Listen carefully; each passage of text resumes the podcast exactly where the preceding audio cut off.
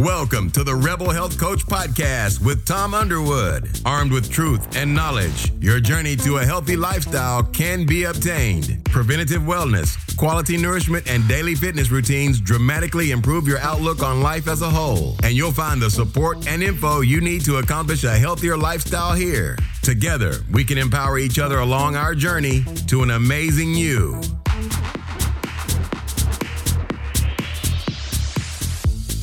In today's episode of the Rebel Health Coach podcast, the fibromyalgia mystery. Fibromyalgia affects more women than men, about 0.5%. It's estimated that fibromyalgia affects nearly 6 million people, or 1 in 50, causing chronic pain, particularly muscle pain, fatigue, sleep disturbances, brain fog, or cognitive impairment, depression, and painful tender points throughout the body. Physicians are generally confused by this. Not only do they not know much about it that's accurate, they often misdiagnose this. The diagnosis of fibromyalgia, nonspecific pain that doesn't seem to have any particular source, is as controversial as just about any other subject at your doctor's office. Some believe it's a real physical condition. Some believe it's purely psychogenic. And some think it doesn't exist at all. What is really known about this popular but vague diagnosis? Everything about fibromyalgia is rife with red flags. Sham treatments for it are offered in magazine ads and on late night television infomercials. You'll see it advertised on billboards, books, websites, and special diets. And worthless supplements are all marketed to sufferers just as aggressively as is the condition itself. The more people can be convinced that they have it, the more products they'll buy. Chapter and verse. Fibromyalgia bears every single warning sign of pseudoscience. But where it veers from this course and enters the realm of real science is that a growing number of medical researchers believe there is something real here, and some cases are now even proving to be treatable. Here's the thing a complication with researching fibromyalgia is that so many of its symptoms are nonspecific and are symptoms that everyone experiences sometimes just by virtue of being a living human being. Pain with no obvious cause, fatigue with no obvious cause, trouble sleeping, stiffness, headaches, tingling, and something we call fibrofog, which includes a variety of mental difficulties like trouble remembering, concentrating, or thinking. Heather is a functional medicine practitioner working remotely in New Mexico. Her passion is helping others just like herself with chronic illness and autoimmune dysfunction feel their best. After having exhausted Western medicine herself, Heather knew there had to be a better way. Prior to her training, Heather pursued functional medicine for herself and became so passionate about what it could do for people. However, she found that oftentimes people left their functional practitioner with a basket of things to do with no idea on how to implement them. This is where the combination of health coaching with functional medicine can be so powerful for the client in making change. Heather now helps people with all sorts of dysfunction in their body, from fibro to diabetic to chronic headaches. Her clients seek her out from all over the United States and Canada. Heather believes part of the reason why her clients resonate with her is her ability to understand the place where they are because she has been there too. Heather, welcome to the Rebel Health Coach podcast. Great. Thanks so much, Tom. We had a little controversy on Facebook.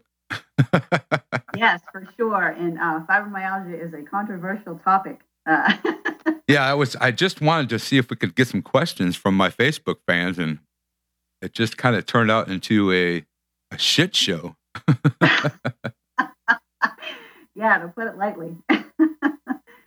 For sure. Yeah, I mean, fibro is tough. I mean, it's one of those diseases that's often misdiagnosed. Yes. Uh, actually, about uh, two thirds of people are misdiagnosed with uh, fibromyalgia, so it's a uh, it's a pretty large number there. Yeah, and it's uh, I know I have a lot of friends with Lyme's disease, and I can see how it gets lumped in there because Lyme's is one of those things that's mixed diagnosed. And I think that, and we'll get dig a little deeper, but before before we do, I want you to tell us a little bit about yourself and what got you into this realm of fibromyalgia. Sure. Well, I was actually I ran a, a full marathon in 2004. Up until that point, I felt perfectly fine. I didn't have any complaints. Uh, sometimes, you know, it can be a, a kind of a, a, big ball of things that happen for people. I was in a marriage that wasn't too fantastic, and you know, I was training for a full marathon, which can be uh, a lot on the body. And um, soon after the marathon, I just started having some strange aches and pains. It started in the neck, and um, it would migrate around. And of course, nobody had a clue as to you know what the heck was going on with me. And as is the case with most people, I was diagnosed with fibromyalgia in 2011. So it took me that long to get a diagnosis. And the unfortunate thing is that is common in most people. It usually takes at least that long to get a diagnosis. And of course, with Western medicine, uh, most uh, physicians didn't know what to do with me. They they uh, tried putting me on medication, which I hated. I tried about two different medications, and I said, "Nope, this is not for me." And I decided that I was going to try to manage it naturally. And I had seen a, a few functional practitioners, which uh, I really loved the, the functional medicine portion of it, but what I found is that, you know, you would see your functional practitioner about uh, once every, you know, six to eight weeks. And when you left there, you were left with just a bunch of stuff you had to do and no clue as to how to implement it. So while the science was there and the functional medicine portion was there, the kind of how to implement it wasn't. And so um, I went on to several years ago to go to the school of IIN which is the Integrative um, Nutrition School. And I loved it, but what I found is for my population, you know, people that have fibromyalgia and other chronic kind of disorders, that it it was lacking in how to help them beyond, you know, you need to exercise more and eat more kale. And so I I found Tracy Harrison and I started um, studying functional medicine and and and I what I really think is that the well, two things.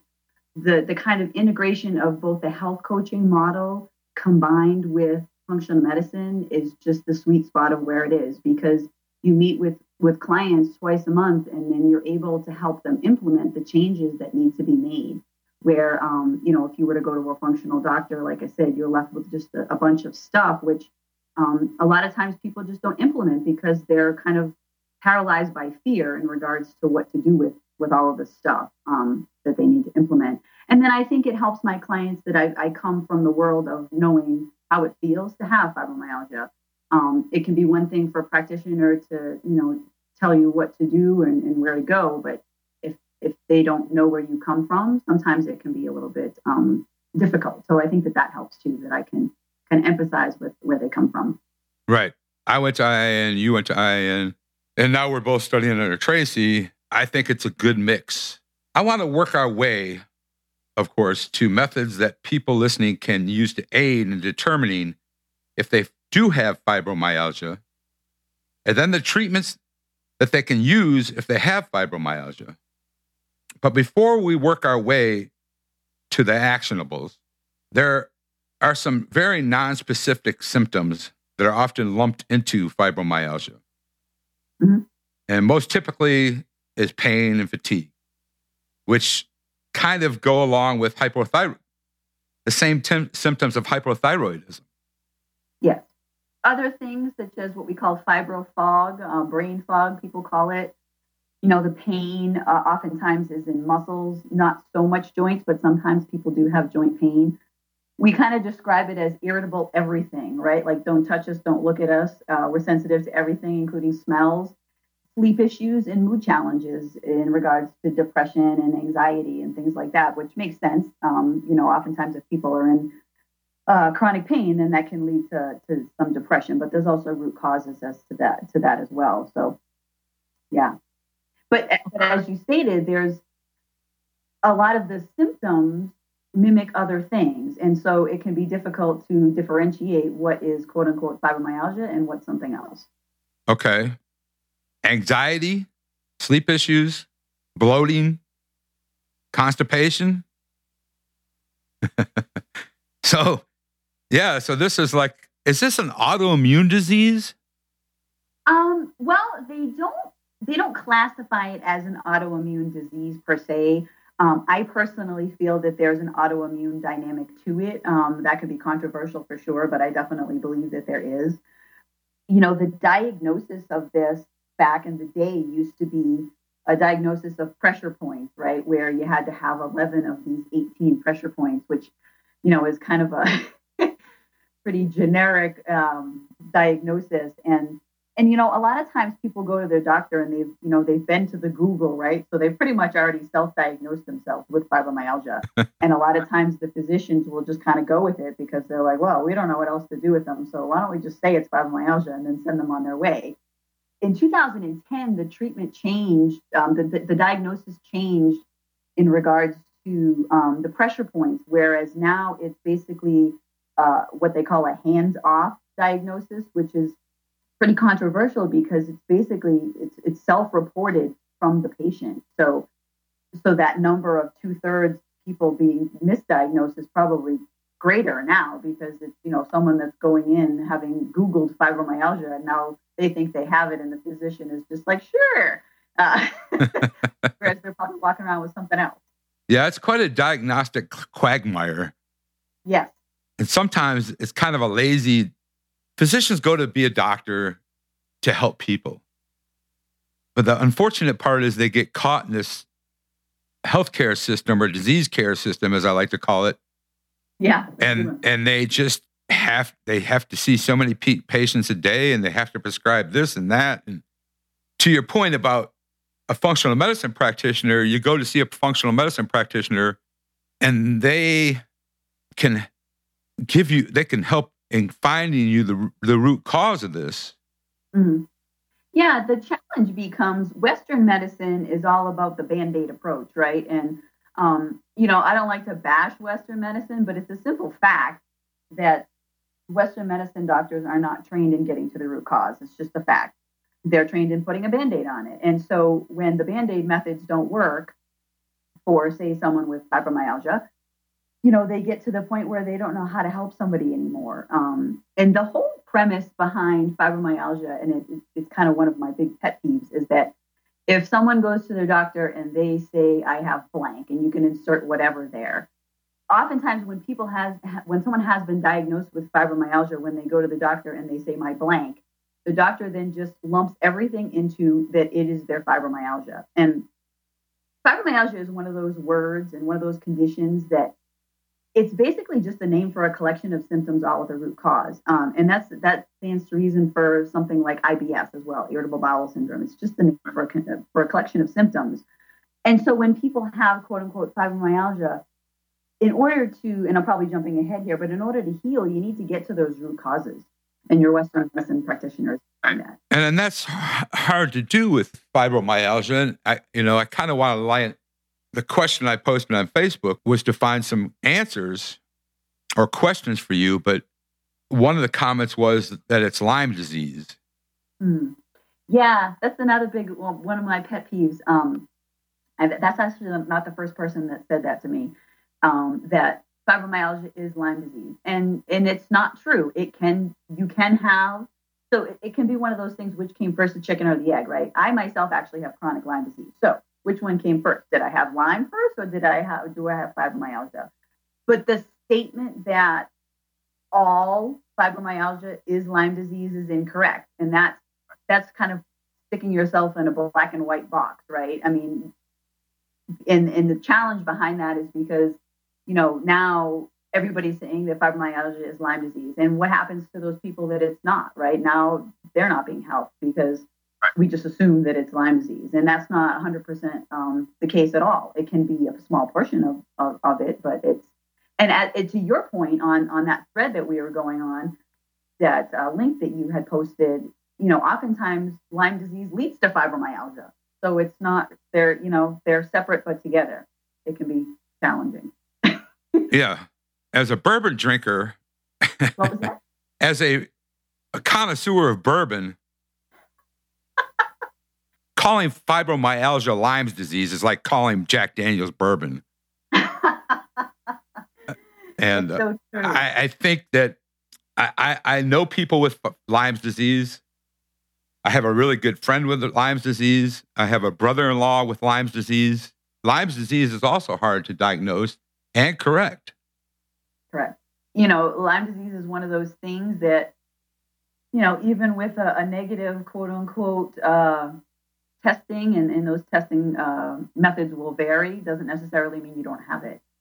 Uh, Lyme is one of those things that they they're very good at kind of hiding, and so sometimes we're not currently making antibodies that will be detected on a test. So it it, it very much is a uh, diagnosis, uh, clinical diagnosis, and very controversial because uh, the the CDC will say that you don't have Lyme if you don't have this, this, and this. And there's actually a lot of Lyme doctors that don't advertise that they're Lyme doctors because they're afraid of losing their license, um, and it's all because of the CDC. Right. I, I appreciate the CDC and I appreciate the Mayo Clinic and I appreciate what they do and the purpose they serve, but sometimes they just don't get it. And I think it's because of uh, their governmental identity. Correct. So I will dig deeper on the pro- on on the subject than the CDC and the Mayo Clinic. Of course, yes. Now, let's on the symptoms of fibromyalgia, chronic pain is is a big one. Mm-hmm. This pain, where is this? Is this like arthritic, or uh, like arthritis pain, or it can vary. It can vary per person. Um, it can be most times it's muscular type of pain, but sometimes people do have joint pain. It tends to be very diffuse. There's this thing where they call they call it true fibromyalgia, which really bugs me because as a person that lives with fibromyalgia, that really irritates me. Um, and and the thing behind true fibromyalgia is that you have to have kind of this this set of things that would would lump you into what is called true fibromyalgia. And if you don't have those set of things, then you don't have fibromyalgia. And I very much disagree with that. People can have kind of varying different symptoms with fibromyalgia. They can have, for like, for example, for myself, um, my pain tends to be more on my right side than my left side. And someone will tell you if you have true fibromyalgia that, you know, you don't have fibromyalgia because it's not on both sides. Um, and so, uh, but yeah, it can vary in regards to where the pain is and if it settles into joints and into muscles. As far as the sleep issue goes, do do you not sleep, or do you sleep a lot? People can have both. And so, if we go to uh, root causes of fibromyalgia, one of the reasons why people can have um, sleep issues can be uh, adrenal fatigue, and that can be one of the root causes as to why someone has fibromyalgia. So, if we have um, adrenal fatigue, either high cortisol or low cortisol, we can have issues either falling asleep or staying asleep, um, or waking up in the middle of the night, or just waking up uh, just completely exhausted, like we felt like we didn't sleep at all. And so that can be a common kind of symptom for people that have um, fibromyalgia. So you're really not getting a deep sleep. Um, and, and that can be a huge challenge for healing. I mean, if we're not sleeping, we're not uh, repairing, right? And so, you know, it, it, it becomes a vicious cycle for people that they don't sleep, they wake up exhausted, and they're in more pain because they haven't kind of um, got into that deep REM sleep where they're able to repair and heal. And so you know, day over day, they become more painful because they're not um, resting and rejuvenating and healing. One of the other reasons why people can have issues with sleep can be issues with serotonin. It's very common for uh, people that have fibromyalgia to have serotonin issues, which can lead to not just sleep issues, but also mood disorders and the constipation that you mentioned and all kinds of other fun stuff. And, and that can be directly related to gut issues, which also can be a root cause for fibromyalgia. No, that's kind of where I was thinking. Is a, so does this go to the gut? Yeah, very much so. 95% of our serotonin is made in our gut. So if our gut's struggling, uh, then we are, are, going to struggle for sure with serotonin. And um, there's been lots of studies in regards things that can, uh, in the gut, can be fibromyalgia kind of root causes. One of the big ones is um, SIBO, small intestinal bacterial overgrowth. very, very common in people that have fibromyalgia. Um, very common in people that have restless legs as well, which is one of the symptoms that often people that have fibromyalgia have is um, restless legs. Oh, really? Yeah. Hmm. How about candida? Yes. Yep. Candida. Things like uh, parasites or just uh, a dysbiosis of the kind of the endemic bacteria that should be there. So, you know, we have kind of a we should have a, a, a, nice balance of beneficial microbes in our gut. And sometimes we can kind of have an, an overgrowth of some of the things that should be there um, and not enough of the good guys. And so that can definitely cause um, uh, issues as well. But yeah, um, yeast is a big one. Candida can be a big one for people. So there's a lot of root causes. Yeah, um, you know, gut issues, genetic factors. So sometimes it, these types of um, pain syndromes uh, run in families you know, there's been, there's definitely been studies in regards to kind of trauma over life. So sometimes people that have had trauma in their life, it can be a trigger, not necessarily all the time, but also issues with infection. So if we go back to not just Lyme disease, but they we can have issues with other kind of tick-borne ish, um, tick-borne illnesses or things like Epstein-Barr can be a big one. So any type of kind of viral infectious type of stuff. Toxicity is another one. You, you got mercury toxicity in there? Yes, mercury toxicity. Any type of toxicity can be a huge one. Um. But also thyroid dysfunction, as you mentioned. So sometimes uh, it can just be an issue with thyroid. It can be an issue with uh, what we call cellular metabolism. So um, there's actually been studies that people that have fibromyalgia don't have enough or have damaged what we call mitochondria. So those are like our little energy factories in our cells. Um, and it's actually there's you can see pictures if you if you googled enough online you can see pictures of people that have fibromyalgia that just don't have enough or or their mitochondria are damaged. And so if we think about energy within cells if we don't have enough energy within our cells how can we have enough energy to kind of run our car per se? Okay. We've got a lot going on here. Yeah. It's a uh, it's very much peeling back the layer of someone's onion right to kind of figure out why they are where they are. And I think if we go back to the whole Lyme disease kind of um, discussion there, if we if we are kind of closed-minded in regards to that's the only reason why, then we can't we can't help somebody if we're not looking at all the other kind of reasons why they might be struggling. So, where do you start? that's a good one.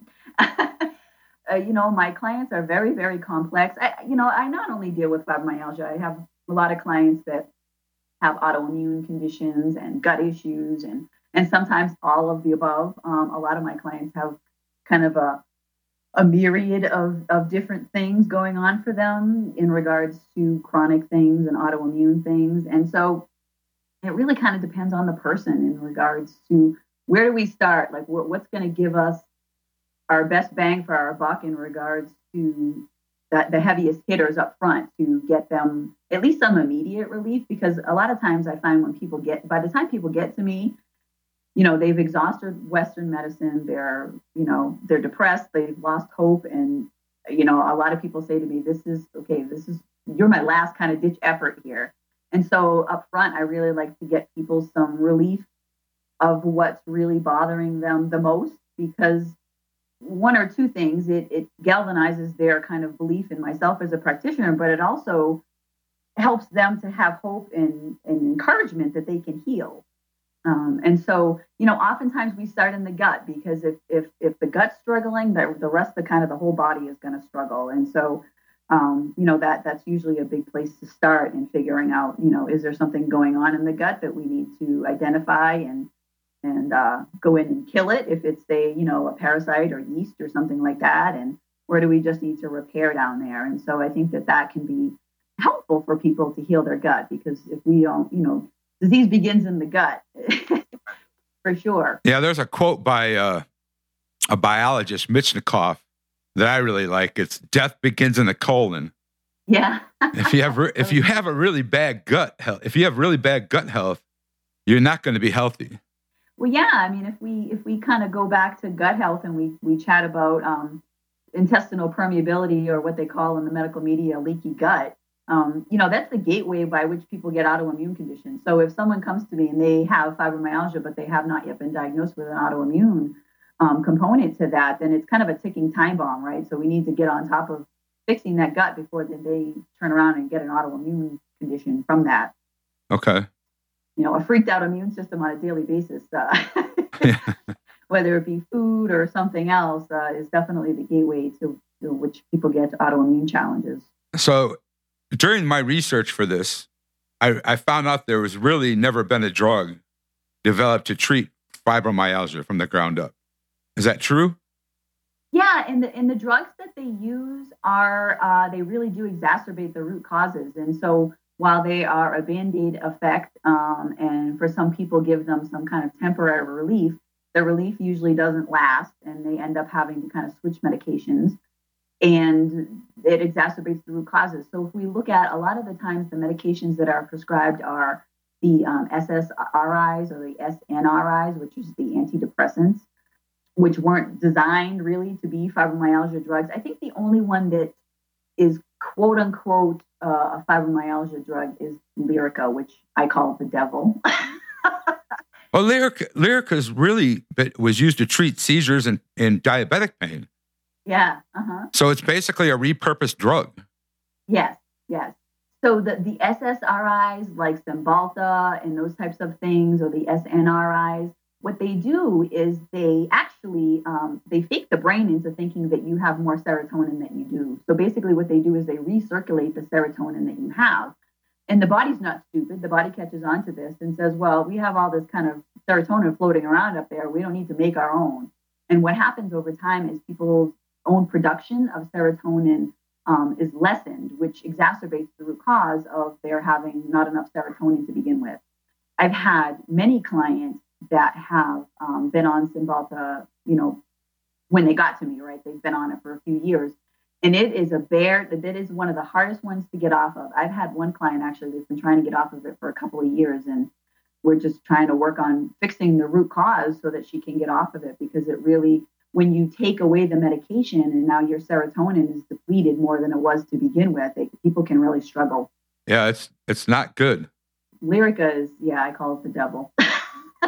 Well, I think Lyrica, Cymbalta, and then I, there's the one I S A V E L L A. Oh, Savella, yep. Yeah, Savella. Yeah, that one. Um, that one has a lot of people sweat profusely on that. Yeah, and I'm always like, why? Like, well, once again, the FDA strikes and and uh, repurposes these drugs for financial gain. So, correct. Let's correct. just, uh, you know, it's sad, but it's the way it works, and we need to figure out as functional medicine practitioners or to figure out a way around it. And now, a word from our sponsor. We'll be back in a minute. We all know that eating healthy is a part of becoming a better person. But if you're finding the organic and non toxic products too expensive or hard to find, then ThriveMarket.com, the healthy online shopping club, is your solution. Like the Costco meets Whole Foods for everything healthy online, you'll get the best organic and non GMO brands up to 50% off retail prices, shipped nationally to your door for free within two to three days. When you become a member, ThriveMarket.com will donate a free membership to a low income family, teacher, or veteran so we can all thrive together. You never have to pay full price for healthy food again. Go to thrivemarket.com slash the rebel health coach to get your free jar of coconut oil and 15% off your first order. This offer is valued at $18 and available for our listeners only on this special link. So here it is again, thrivemarket.com slash the rebel health coach.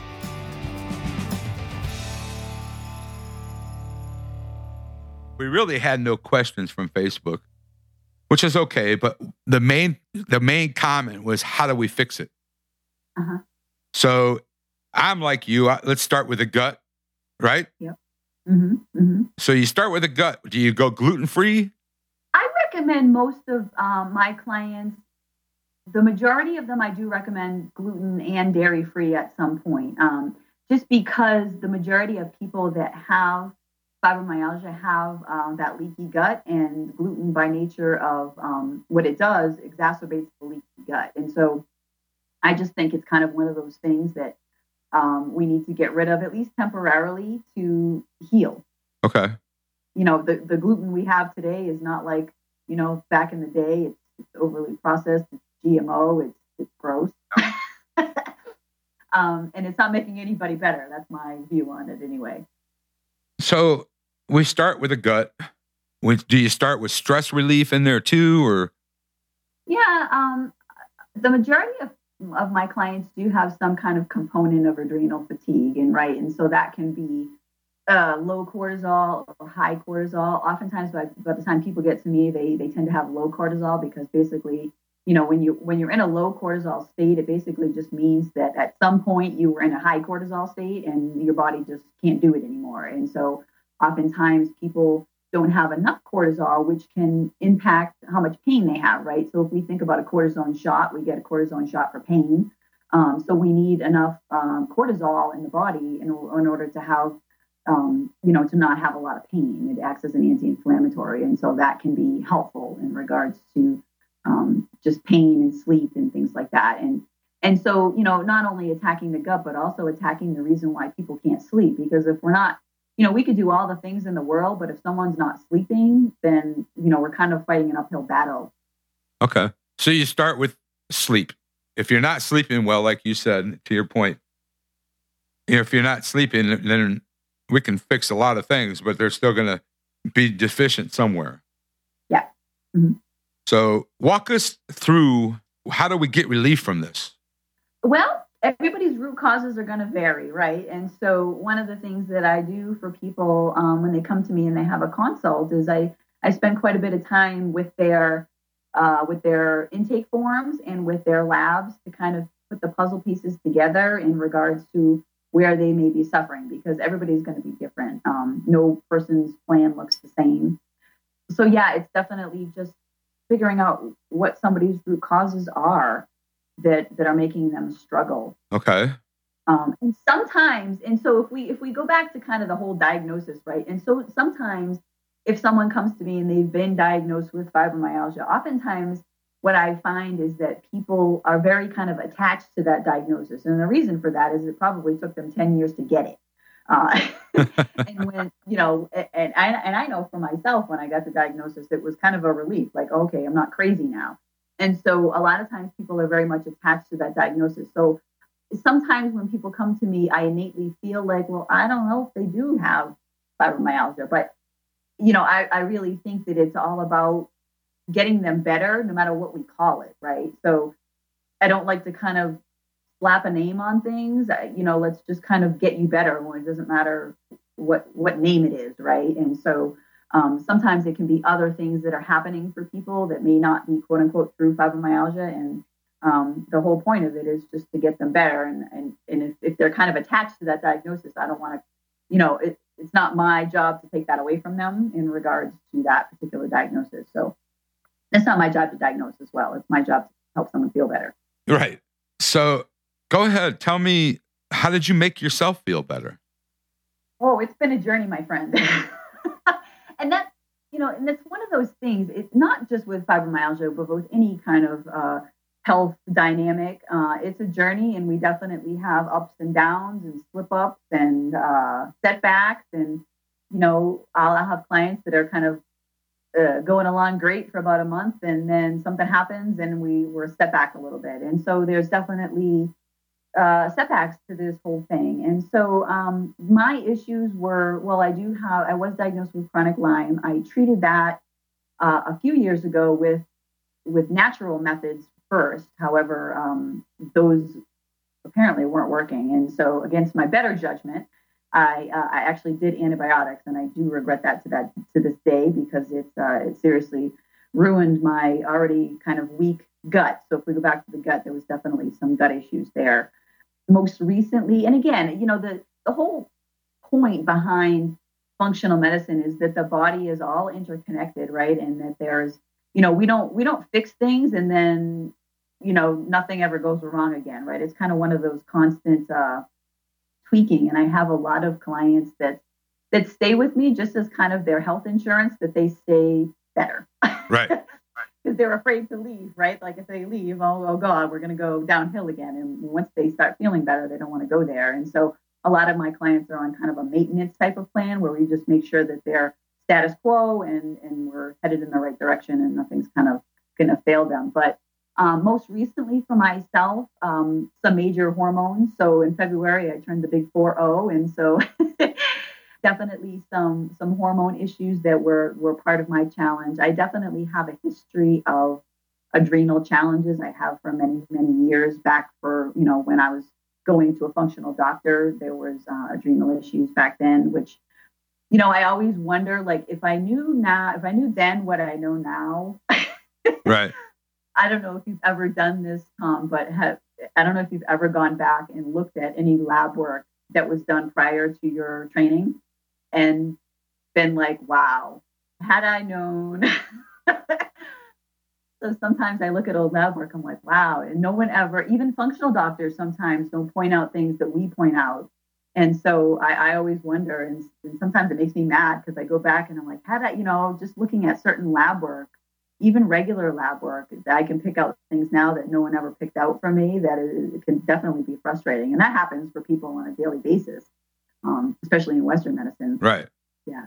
I mean, I, I go back to 2007 when I was 300 or 290 pounds. Mm-hmm. And I look at that lab work every now and then just to remind myself how far I've come. Yeah, yeah, yeah. Yeah. Well, and one of the things behind functional medicine too is, you know, we're looking at quote unquote optimal values. So, you know, I, I, I hear this all the time, and this this is this happens all the time to people they go to their Western medicine doctor and they have some, you know, normal labs and their doctor sends them a note in the mail or they call them and they say your labs are normal. You're fine. Meanwhile it ah. feels like crap. And so and what what normal is is basically the evidence of the disease population. It's the it's the statistical norm right? And that's typically the disease population. So we don't want to be normal. We definitely want to be optimal Right. And so the things that we do in functional medicine, as you well know, is we're looking at what's optimal within those reference ranges. And so sometimes people are, or oftentimes people are very um, surprised when we have a consult for me to, you know, go through their lab work and, and pick out things that um, no one ever flags for them, right? Because it wasn't flagged as being uh, clinically high or clinically low. Right. I, I have to chuckle with normal because I get people asking me questions all the time saying, "Well, my doctor said I was normal." Like, yeah, well, people say I'm normal too, but I'm far from normal. well, one of the things I always say for people too is get a copy of your labs. I mean, you know, way back in the day when I was first kind of starting my whole journey with this, I never got copies of my labs. I wish I did. But always get copies of your labs, even if you have no clue what you're looking at, because at some point you might kind of bump into someone like me or you that can uh, help them kind of decipher, you know, where where things are going for them.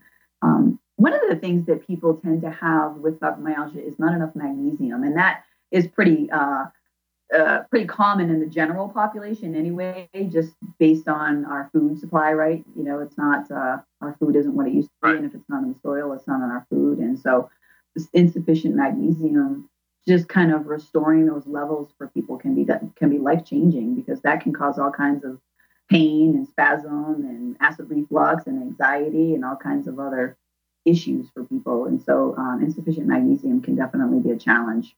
Yeah, that's in my big three: magnesium, vitamin D, and uh, an omega three. Yeah. Well, it's so funny. So I have uh, I have a client that came to me doesn't have fibromyalgia. Um, I do suspect an autoimmune challenge for her, but she came to me basically because she just wasn't feeling good for many, many years. She suffered from chronic headaches and, you know, was going back and forth to her doctor and just trying to explain to them that she just didn't feel well. And, you know, post my consult, what I typically do for people is send them kind of a list of lab work that I think would be beneficial she I, I amongst other things the one of the, three of the things that i had sent her for was an, uh, a red blood cell magnesium a, B, a b12 and all three of those levels were not just low were clinically low.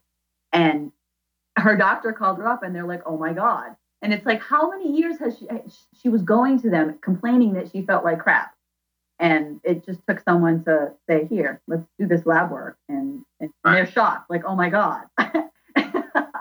no wonder she felt like crap. And, and those, you know, three huge major nutrients right there that would make you feel like crap, and not just like I said, not just clinically, not just suboptimal, but clinically low. Yeah, vitamin D is a, a vitamin D, magnesium, and well, B vitamin your B vitamins for methylation. But I mean, just overall health. I mean, vitamin D, magnesium, and omega three, and not just not just a grocery store vitamin either of it. I mean, you have to buy quality supplements. Yes, for sure. And so you know, supplements aren't um, regulated by the FDA, which is fine by me because, uh, you know, that creates a whole host of other other problems. But you know, you can't you can't go into CVS or Walgreens or Walmart and buy your vitamins. You just can't. You know, either they're going to be not worth the extra money that you save, right? You're just going to pee the gosh darn things out, or they're going to be full of all kinds of fillers and crap that are going to make you feel worse. And so you know, I always recommend people get quality supplements. When I recommend supplements for people, I usually recommend a specific brand. Um, give them a specific link so they don't have to think about it. They can just go and buy it. Um, but yeah, if you're if you're buying your supplements from Walmart, we definitely uh, yeah not good. yeah, that's another one of my pet peeves. And I mean, I, I, I don't want to bash on doctors all the time, but I mean, they really go to school with a with a big heart and wanting to help people but it's the system that screws them. Yeah. Uh, you have to see 30 patients a day to make a living anymore. Yeah, it's crazy. So you get to spend what, 10 minutes with a patient? Yeah, pretty much. Yeah, it's it's challenging for sure. They don't have the time. Um, a lot of, and not so much Western medicine. I think it's coming to Western medicine. It would be nice if it came to Western medicine. Um, but a lot of functional doctors you know, kind of run into that same problem as well in regards to just not having the time that they need. And so a lot of these um, functional doctors are actually hiring functional health coaches for that purpose, just to help people kind of implement their plans. Right. Mark, uh, uh, what's his name? From Ev- Evolution of Medicine. Yeah. His, his, his name just slipped my mind. Yeah, I know, mine too. but uh, he's really pushing, and I know I've spoke about this on another podcast with Tracy that hopefully someday the system is set that you go to the physician, the physician says, okay, here's what I see. Here's some medications that I recommend. But before you leave my office, I want you to go talk to Tom, or I want you to go talk to Heather before you leave, and she'll cover this in more detail, or he'll cover this in more detail. Uh, Mark Davis, is it Mark Davis? Yes. Yes. Thank you. I was going to. No, wait a minute. Is he? I think I might be getting him mixed up with the psychology of eating. Anyway, ev- evolution of medicine. And I think you know, to my point when we first started, is that you know when I was going to uh, a functional doctor, you know, I would leave there with a, a ton of stuff that I would need to do, and I wouldn't do any of it because I was I had no clue what I was doing, and and then I'd go back in, in six weeks, and and not much progress had been made because uh, I had no clue what I was doing. Uh, for, as an example, uh, I had gotten a few food sensitivity tests back, and you well know, you know, if you have a client that comes back with you know multiple food sensitivities, that's very overwhelming in regards to how do I fix that.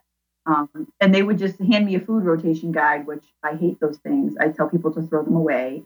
Um, and so I did nothing because I was paralyzed with fear. I had no clue what I was doing. So I, well, I just won't do anything. And so I think that the, the health coaching model combined with functional medicine is just is fabulous because it helps people implement their their plan, but it also combines the health coaching model um, in working around primary foods and lifestyle changes and things like that. And so I think the combination is just uh, is perfect. Right the big thing on the on the Facebook page thread that I started was how do I find some relief?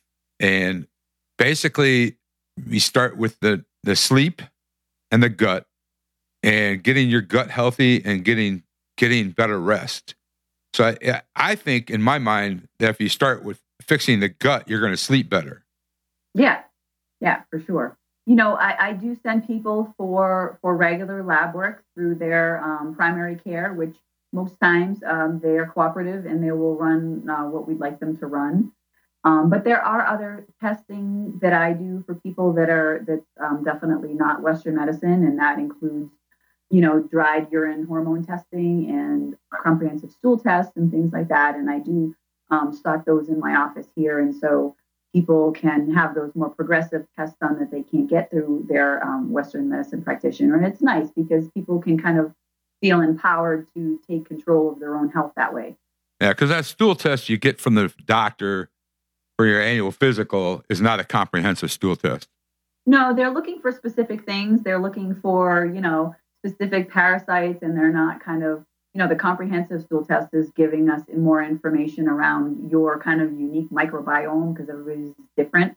Um, but also, you know, digestive enzyme output and all kinds of other um, fun stuff. And so it's really kind of a, an imprint of what your gut looks like, which is kind of neat because everybody's is totally different but yeah, you're definitely not getting that. I mean, they're looking for, you know, unique parasites, you know, C. diff and Giardia and things like that, which isn't very common. And the hormone test, what do you use, a Dutch test?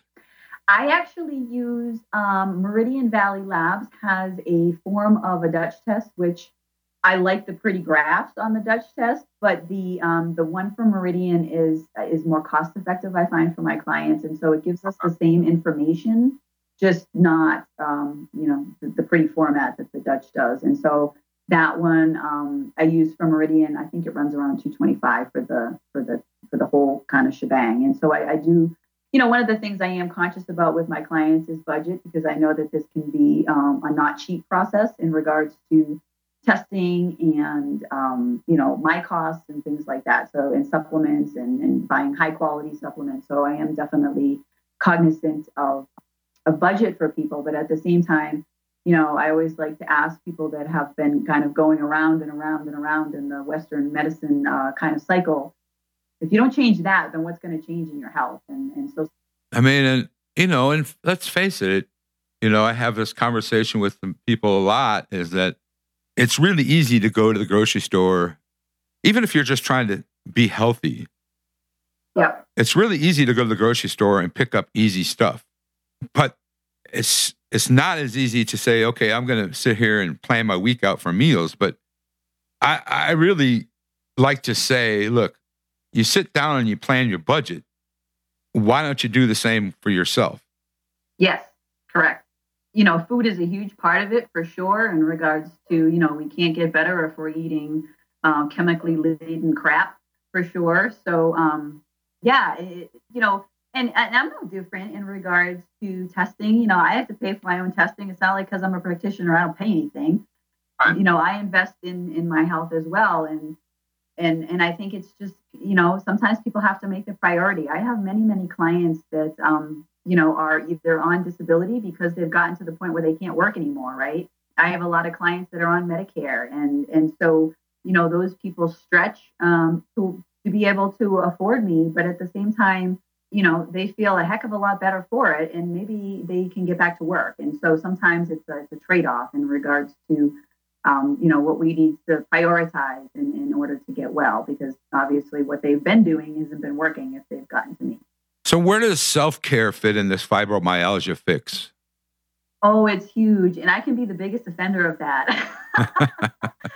You know it's kind of like do as they say not as i do. Um, but it's huge because we we definitely need to manage um, stress in our lives in order to feel our best, you know, and we definitely need to take time for ourselves in regards to uh, bath. So one of the things that I usually recommend for my for my clients is you know a nice Epsom salt bath because it gives you some nice magnesium and time for yourself and we, we definitely need to take that in, in, in regards to feeling better. And, and sometimes that can mean just taking a walk by yourself in nature, uh, a lot of my clients I find are um, they've been doing so much for other people, you know, a, large portion of their life that they're kind of taking time for them is is a huge uh, step for them. And so sometimes we need to start small in regards to what can we do um, to make some lifestyle changes so that you're a priority.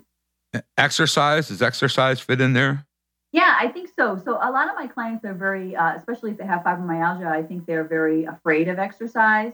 Um, there's actually been studies that um, exercise helps people with fibromyalgia, and people that have fibromyalgia are like, yeah, right. and um, the, but there have been studies and the mechanism by which exercise helps, and that doesn't mean people need to go out and start, you know, running a marathon or do insanity or something like that. You know, sometimes people that aren't doing anything right now can benefit by you know, let's walk to the mailbox today. And okay, that felt okay. Let's do that for a few days and then let's go a little bit further. And so um, those people can benefit from walking or yoga and, and things like that. It doesn't mean you have to go, you know, running around the block. Okay. Right. Good. All right. So I appreciate you taking the time today. Of course. Where can listeners find you? Okay, well, um, my website is fitwithfibro.com. Um, there is a contact me button there if they wanted to um, contact me that way. Um, I do have a Facebook page that's um, separate from my um, my regular uh, personal page, and that's the page is just Fit with Fibro. And so there, every day I, I post uh, usually about six to eight times a day information for people, whether it be you know positive thoughts or studies or stuff like that. And so sometimes people can just get some benefit from there if they're not ready to work from uh, with me yet. And then my email is clientcare at fitwithfibro.com. So any one of those methods would be fine if I wanted to reach out. Yeah, those will be in the show notes too. So perfect. All right. The last thing. if you had a couple hours to kill or chill, kill or chill, or kill and chill, uh, what album or artist would you listen to? Uh, I am a huge fan of country. I know not everybody loves country, and actually, I hadn't gotten into country until a few years ago. Um, so I do love country. Um, and then on the opposite end of the spectrum, I love Lenny Kravitz. So I know they're two totally different uh, genres, um, but those are the two. In, in my car, I'm usually I usually have the country station on. Um, but I do like to listen to a mix if I'm out running. So uh, Lenny Kravitz is nice to run to as well. What's your favorite country band? Uh, I really love Keith Urban. He's uh, he's not only fantastic, but he is hot. So that does hurt. All right. Thank you so much, Heather. Sure. I love to chat with people about their personal stories. And I think, um, you know, because I come from a place of, of being chronically ill myself, um, you know, I can appreciate what people have gone through. And so, um, you know, I've made a lot of friends over the years that, um, you know, have fibromyalgia and, and, a lot of colleagues as well. And so I always love to meet new people and hear their stories. Yeah, it's, it's a interesting, it's interesting world that we're in. One thing I, I enjoy about my aspect of it is, is I, and I think that uh, the majority of us in this health coach uh, realm have a story. Uh, you have a story. I have a. I think. Well, I think all of us. Well, most people have a story anyway. But I'm talking about a story about our health. Yeah. Not something about going to jail and drinking bourbon, drinking bourbon, and getting in trouble. no, I think a lot of our personal stories have led us to seek out um, things like this, and so um, that can definitely be helpful. Well, I, you know, as with you, my passion is to help people. I mean, I lived it. I want to help people. So, and you've lived it and you want to help people. And I think that's a good thing. Yeah. And I think, you know, there's not a lot of, um, even to, to Tracy Harrison's point back when I was um, last year when I was at the um, health coaching retreat, there's not, there's not a lot of people that are helping people with, specifically with fibromyalgia you know, it's a very under, misunderstood um, dynamic. And so there's a ton of ton of people out there that are suffering uh, needlessly. Well, thank you very much. Enjoy your holiday weekend. Thank you. I appreciate you having me. You're so welcome. Thank you for joining in today with the Rebel Health Coach, Tom Underwood. And be sure to subscribe to the show so you can catch all the episodes. With desire and commitment, you can implement a lifestyle of wellness and fitness. For the support, encouragement, and tools you need to be successful, visit tomunderwood.net.